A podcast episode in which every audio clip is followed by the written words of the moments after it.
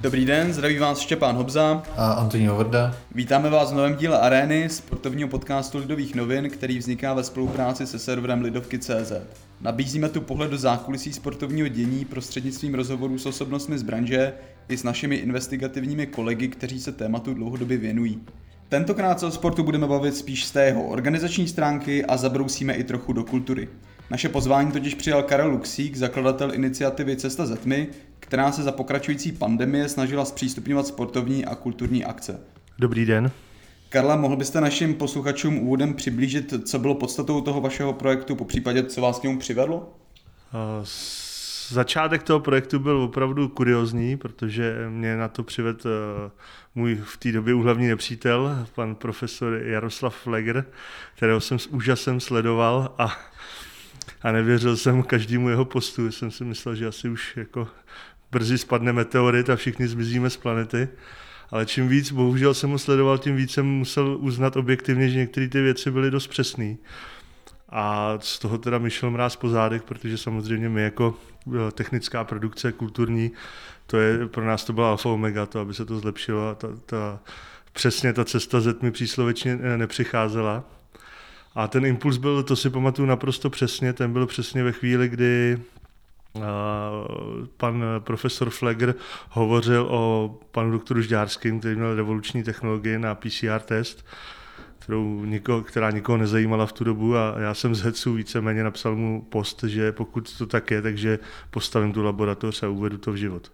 A v jaké přesně je ten váš projekt fázi? Skončil to úplně nebo to ještě běží? V tuhle chvíli projekt Cesta zetmi pro kulturu, to znamená to, co my jsme dělali, kdy jsme se sami uh, organizovali ty věci pilotní, to znamená konkrétně ta Lucerna, to skončilo, to jsme ukončili, to jsme neodložili, tam prostě eh, pro nějakou ztrátu důvěry s ministerstvem hlavně kvůli tomu, že jsem měl pan minister, jsme se rozhodli už tohle ukončit, ale tak jako cestu zetmi jako ten celek, to znamená testování pro sport, pro jiný organizátory akcí, tam pořád pokračujeme a doufáme, že to bude jedna z těch cest třeba na podzim, když by se, nedej bože, nikdo si to nepřejem, zhoršila ta situace, tak aby jsme mohli nějakým způsobem se dostat k tomu divákovi. Kdybyste to měl nějak eh, schrnout, co, co všechno se vlastně stihlo nebo nestihlo, eh, jaké sportovní akce se podařily zorganizovat? Tak největší díl byl samozřejmě to celé jako eh, dát do nějaké funkční podoby. Tam jedna ta fáze byla ta praktická, to znamená postavit ty laborky, nadizajnovat. Tam patří obrovský dík panu doktoru Žďárskému, který musel zapřít všechny své patenty a udělat to legálně, tak aby jsme mohli, eh, prošli dnešní legislativou, protože on samozřejmě měl úžasné věci, které jsou v praxi funkční, ale chybí jim některá razítka, který prostě přesto nešel vlak. My jsme hráli o čas, takže jsme potřebovali to dělat rychle.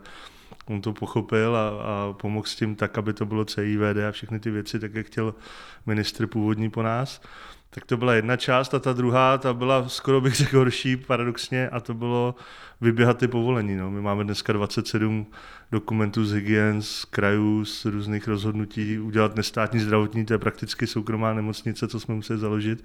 Takže samozřejmě tam všichni lidi, kteří nám pomohli, to bylo celá řada lidí, jo, včetně paní doktorky Lázničkový, která nám dělala garanty a tak dále. Fakt to bylo fantastický, jak eh, najednou každý přidal ruku k dílu, jo, to je až neuvěřitelně. Pokud se nemýlím, vy jezdíte tou přestavěnou sanitkou vlastně, mohl byste to posluchačům nějak trošku víc eh, popsat? My v tuhle chvíli máme kamenné laboratoře v Praze a máme samozřejmě i mobilní laboratoře, tak hezky jste řekl přestavěná sanitka, no to tak je, protože samozřejmě, když, když hledáte nejkratší, nejkratší možnou cestu, tak nemůžete homologovat nějaký nákladák, tak my jsme lišácky trošku použili homologaci ze sanitky tak, aby jsme splnili podmínky, protože tam máte vyšetření, třeba EKG a jsou tam vyšetření různé a na to už ta sanitka má homologaci, takže na základě těchto vyšetření jsme rozšířili tu funkci té sanitky.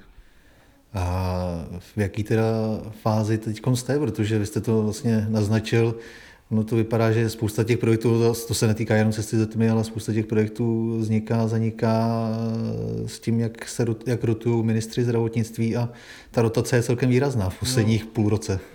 Je pravda, že je to maličko jak na Orloji s ministrama a je to, je to samozřejmě smutný, pro nás to bylo jako frustrace, protože to není jenom o jednom ministrovi, to je celý ministerstvo. My jsme si s panem ministrem několikrát volali ještě potom a on sám nevěřil tomu, že by to takhle skončilo. Bohužel nový vedení se rozhodlo jinak, já to respektuju, já tady nechci si hrát na ublíženýho, ale za nás je to škoda, protože tady oni z našeho pohledu udělali strašně chyb a my, my jim je nevyčítáme, my jsme chtěli jednu šanci a třeba už jenom to, když se podíváte, že teď měl být první víkend vlastně v Lucerně, tak je úplně ta nejlepší doba, jako z hlediska epidemie, my jsme to trefili ta naše odborná skupina přesně to načasovala víceméně dokonale, takže teď je to vhodný, teď naopak mě kontaktoval pan náměstek Havrda, že by chtěl eh, nějakou metodiku k ministerstvu, aby jsme pokračovali, že ta doba je příhodná. Jako zase nemůžu, abych byl objektivní, byli tam noví, prostě vlítli do toho rovnýma nohama. Ono, když někomu řeknete tisíc lidí v Lucerně, notabene možná bez roušek, když o tom by byla diskuze, tak samozřejmě já chápu, že v té první fázi jako takhle prvoplánově je jasný to zamáznout. Jo. Podobný pilotní projekt teďka běží třeba například v Británii, kde se snaží zpřístupňovat sportovní a taky kulturní akce.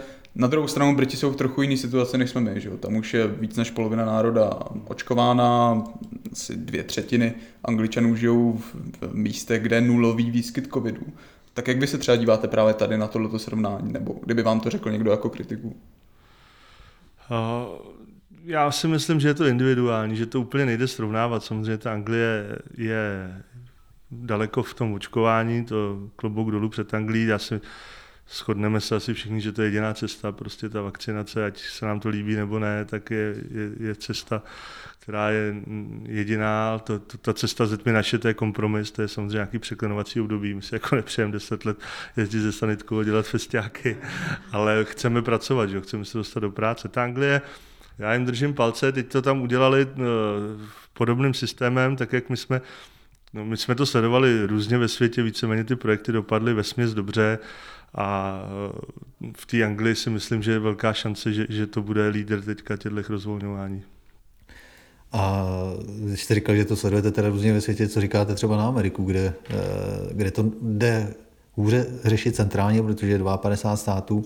Na druhou stranu, když teda jako jsem z těch bojových sportů, tak eh, tenhle ten víkend 70 tisíc lidí na ITN Stadium v Dallasu na zápase Sounders Canelo Alvarez. A jde to. Tak ta Amerika je Amerika, že jo, co si budeme povídat, jako prostě USA, no, tam přijdete, dostanete do ramene včeličku a jdete na obchodáku, někdo se vás ptá jako na nějaký moc velký. Tam je dobrý, že to podléhá CDC, že jo, to jsou prostě úplně jiný pravidla než Evropské unie. My jsme se tady z mého pohledu malinko zahrabali v těch papírech. Já Řek, jak jsem předeslal na začátku, pro nás to byl větší problém, než postavit laboratoř, tak to je asi paradox, když jako uděláte nějakou revoluční projekt v laboratoři a, a to si říkáte, to je brnkačka a teďka jestli nám dá razítko tady ta paní, to budeme teda koukat. Jo. Tak to je prostě, a to v té Americe si myslím, že přeci jenom tam ta logika, ten biznis umí jako se propojit i s tou infrastrukturou toho státu, tak aby prostě ty věci, které mají šanci, se prosadily. No. To je můj názor. Komunikujete teda kromě pana Havrdy třeba i s ministrem eh, kultury, protože pan ministr není úplně spokojený s tím, jak eh, je to nastavený, eh, to rozvolňování v kultuře. No, já jsem si dneska přečet na seznamu, že pan ministr nechce PCR a že jako by teda hrozně nerad ty chudí lidi diskriminoval od kultury. Jo. Doufám, že ho to nenapadne třeba s Mercedesem, že, si chludí, že jako to je blbý, že někdo nemá na Mercedes, takže bychom ho jako nedělali to by asi neměli radost. No a, a vůbec, když si to přečtu, tak mě zaráží, byť jako já proti panu ministrovi Zahrálkovi nic nemám, ale že třeba tam napíše, že PCR testují 1500 korun v době, kdy my jsme to dělali za 450 a musí to vědět, tak eh, teď je otázka, jestli to je hloupost, nebo jestli to je záměr, nebo manipulace, já to nechci zjišťovat, ale asi každý si udělal obrázek o tom, když eh, si v tom titulku přečtete, lidi by na to neměli PCR stojí kolo 1500 korun a no, okolo 15 korun a teď eh, my jsme dělali projekt před dvouma měsícema, který byl pro stovky lidí, ne tisíce, tam by samozřejmě jsme šli třeba 300 korunám tak uh, mám pocit, že dneska VZP proplácí v tuhle chvíli 350 korun za antigen a to je úplně jako s tím jsme všichni v pohodě. A najednou, jo, tam jako logicky, když si to představíte jenom jako na ose, jako sedláckým rozumem, tak tam prostě něco ne, ne, ne, nesedí, něco nefunguje. No. Takže chápu dobře, že komunikace s panem Zaorálkem vlastně je nulová s ohledem i na to, že vlastně ta cesta ze tmy jako fungovalo nějakou dobu a byla směřovaná na kulturu a na sport, tak eh, že tam vlastně ta komunikace nebyla, že to, že to probíhalo s panem Blatným vlastně. No. Já v první fázi my jsme se spojili s panem ministrem, eh, já už na jaře jsem nabízel naší pomoc, jako co se týče vůbec nějaké konzultace, tam, jsme, tam mi volal někdo z kanceláře ministra kultury, eh, víceméně vždycky ta komunikace byla slušná, ale nic z toho nebylo. Pak na podzim jsem eh, byl nějaký odborní skupině hitmanů přítomen v, ve videokonferenci, tam byl pan Zaorálek taky a to bylo hezký tam říká, kdo, kdo je ten fousatý pán, co mluví tak rozumně.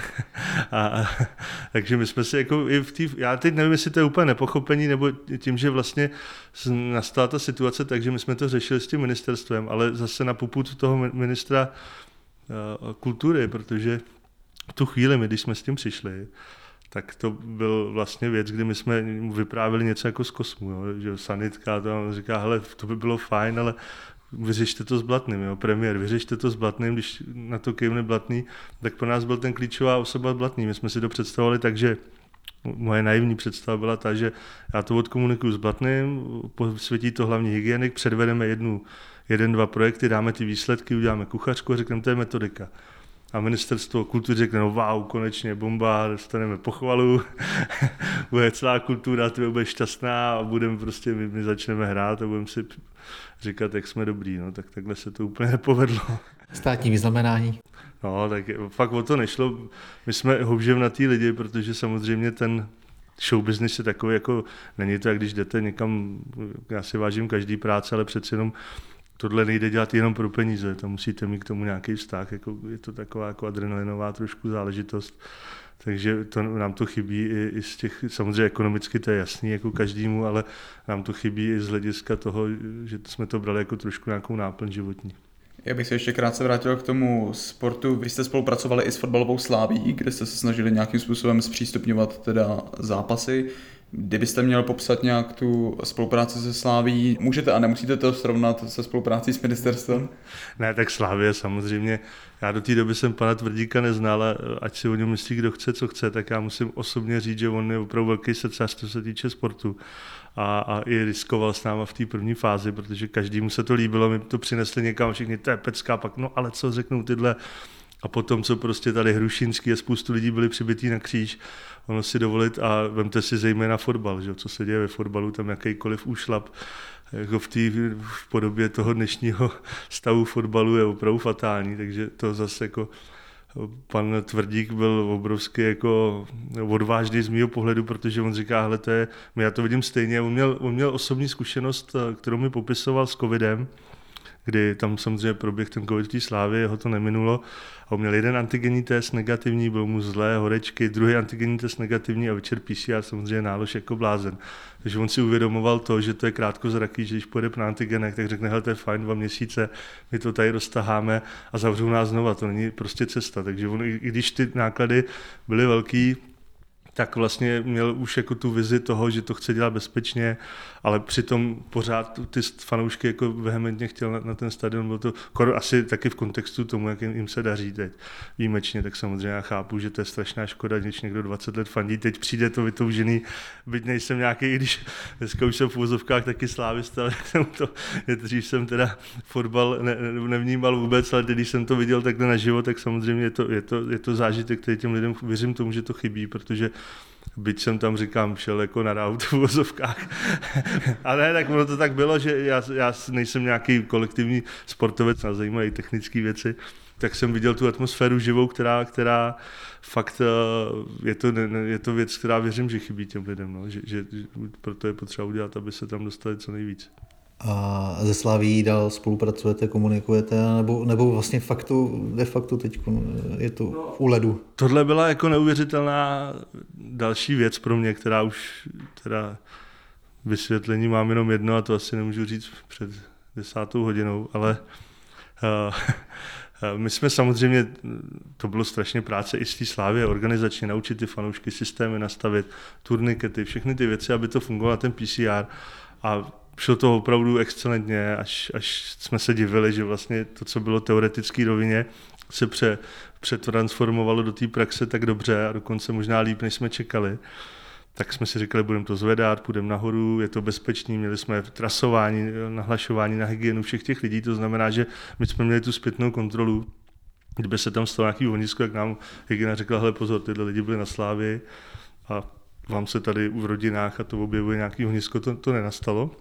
Ale prostě pak najednou tak jako potichoučku se objevilo, že může 2000 lidí na stadion eh, do víceméně nějakýkoliv 10%, což je u 20 tisících 2000 lidí, za předpokladu, že má antigenní test a je starší, není starší 48 hodin, což kdyby tam stál kluk a házel tam pěti korunou pana Orel, tak bude mít větší úspěšnost než tenhle ten test takhle starý. To prostě, to je jasný fakt, já to takhle přirovnávám, ale je to proto, že oni tam udávají v tuhle asi 43%, pokud je 24 hodin starý že 50 na 50 je víc.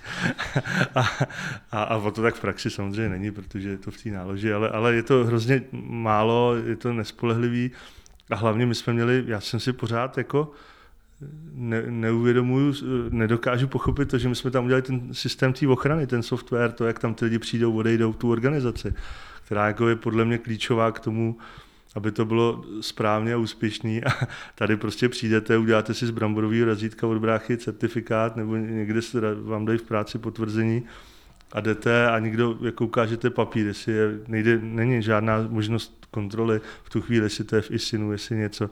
Takže pro mě to je prostě věc, která mi teda vyrazila dech. A upřímně člověk by řekl, že ta Slávě bude ráda, nemusí to platit.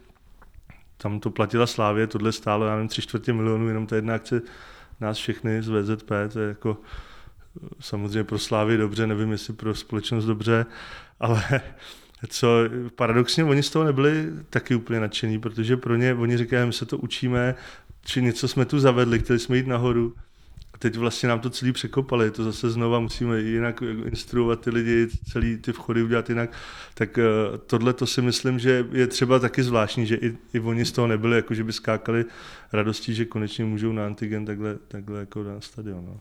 Takže komunikujete dál ze Sláví? Jsme v nějakém kontaktu, já teď připravu nějakou Eh, metodiku, kterou bychom chtěli předložit eh, ministerstvu, která by byla pro všechny, co se týče PCRu, to znamená eh, nějaké limity naše, naše představy, jak by se to mělo ochraňovat, protože není to jenom o tom PCRu, je to taky o metodě. Teďka samozřejmě pan doktor Žďárský byl dehonestován všem možným, že nemá CIVD a třeba teď všichni dělají pro školy pooling, který nemá CIVD. Takže to, co on rok říkal, že to není potřeba, najednou je to standard, ale bohužel s tím rozdílem, že mu to chodí excelentně a ten pooling eh, má 21, při šesti vzorcích ztrácíte 21% citlivosti, jak si představte, že vlastně teď se jenom vyměnějí ty, kdo kasírují ty peníze, ale tu citlivost, ten PCR nemá žádnou výhodu, jenom citlivost. To, v čem je klíčové, je to, že dokáže udělat tu predikci do budoucna. Antigen, když připustíme, že je dobrý, správně odebraný, tak v tu chvíli, když se uděláte, víte, že nejste vysoce infekční. Pokud si uděláte PCR, tak víte, a ten test je správně provedený, s tou nejvyšší citlivostí, tak víte, že 48 hodin nejste nebezpečný pro někoho. Když se za minutu nakazíte, tak ještě ten vir není schopen se replikovat, protože tak nízkou hladinu, kterou jsme schopni detekovat, pokud ji nedetekujeme, tak ještě nemáte tuhle inkubační dobu máte, a to je ten vzácný čas, který my jsme chtěli využít. Nás přišlo tenhle ten čas, který prostě vy to můžete garantovat, ta zodpovědnost toho zdraví, to bylo to fantastické. A pokud to takhle snížíme tím poolingem a budeme se jenom být do prsou, že máme ty tři písmena PCR, spousta těch lidí, co o tom mluví, ani neví, co ty tři písmena znamenají, ale prosazují to jako vehementně, tak se může stát to, že opravdu jenom vyměníme ty lidi, který ty lidi, kteří uh, budou kasírovat ty peníze, ale ten efekt bude dost podobný jako u toho antigenu. Já musím přiznat tomu antigenu zase ty výhody. To, že je hned na místě bez laborky, takže to si myslím, že není, doufám, že opravdu nějaká laboratorní teďka se dělá skupina, která by to chtěla popsat a že se zastaví ten pooling, protože může se stát, že ten PCR se diskredituje a zjistí se, že jako bude říkat, tak on taky nefunguje, jak budeme dělat antigeny, ale není to tak, je to tou metodou. No. Dá se říct, ono vlastně za ten rok vystanulo spoustu odborníků na, na, na cokoliv, vlastně díky tomu anti, uh, covidu. Uh, teď to nechci nějak sazovat u vás, ale dá se teda říct, že z vás se jako stal trošku covidový expert, uh, že jako to studujete, uh, sbíráte informace a podobně, že to není asi jenom tak, že si přečtete pár článků a, a podle toho mluvíte?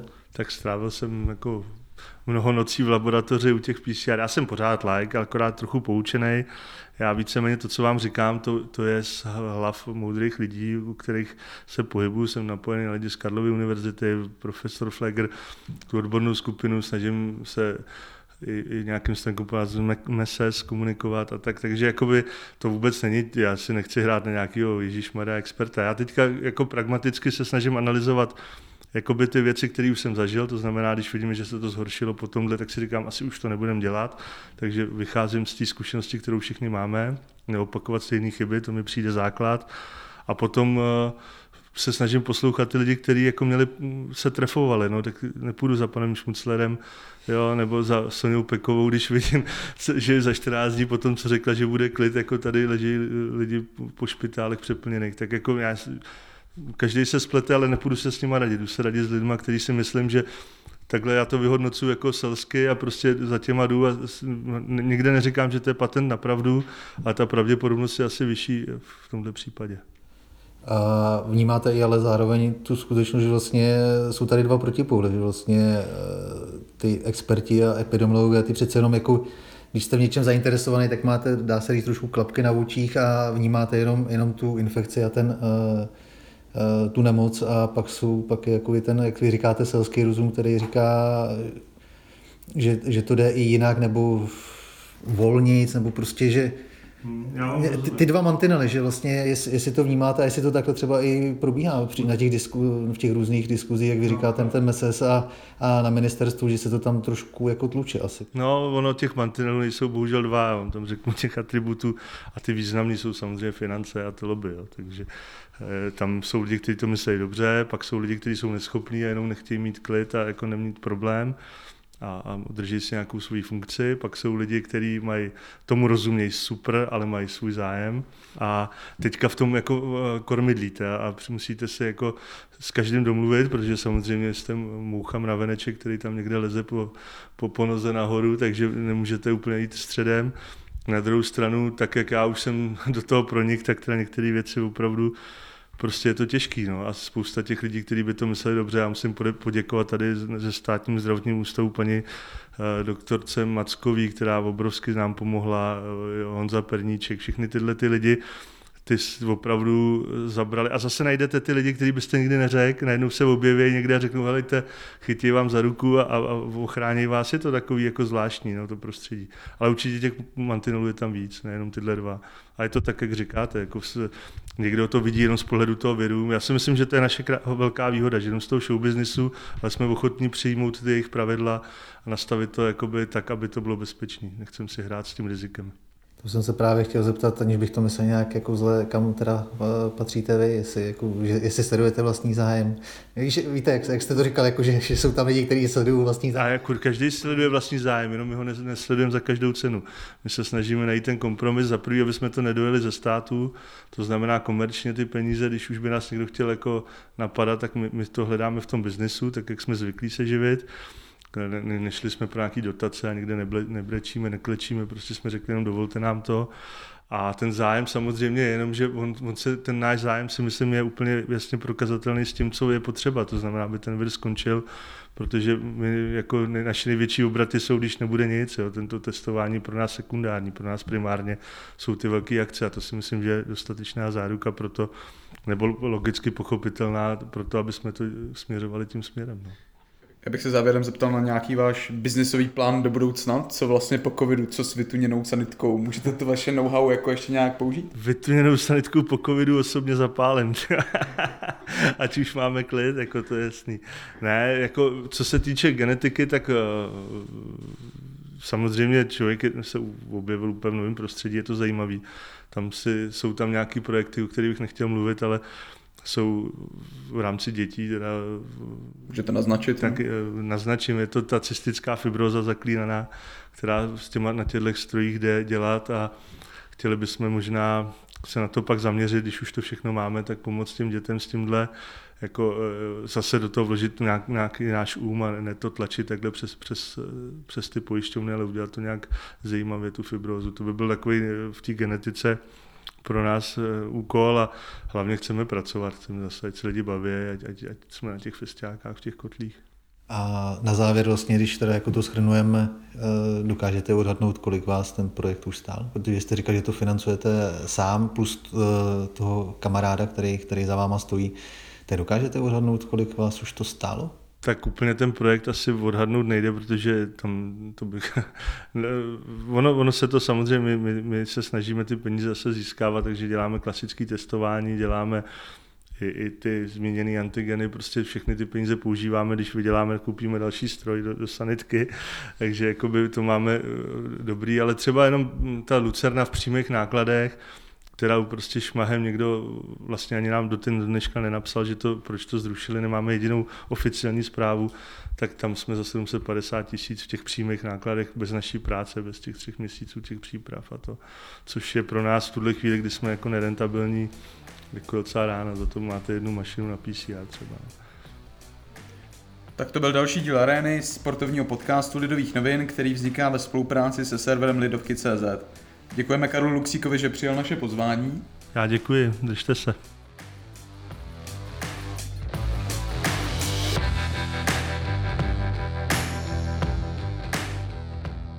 Ostatní epizody Arény i dalších našich podcastů najdete na webu lidovky.cz nebo na platformách Spotify, Apple a Google Podcasts. Pokud se vám tento díl líbil, klikněte si na tlačítko odebírat nebo sledovat. Za pozornost vám děkuji a pěkný den přejí Štěpán Hobza a to Dorda.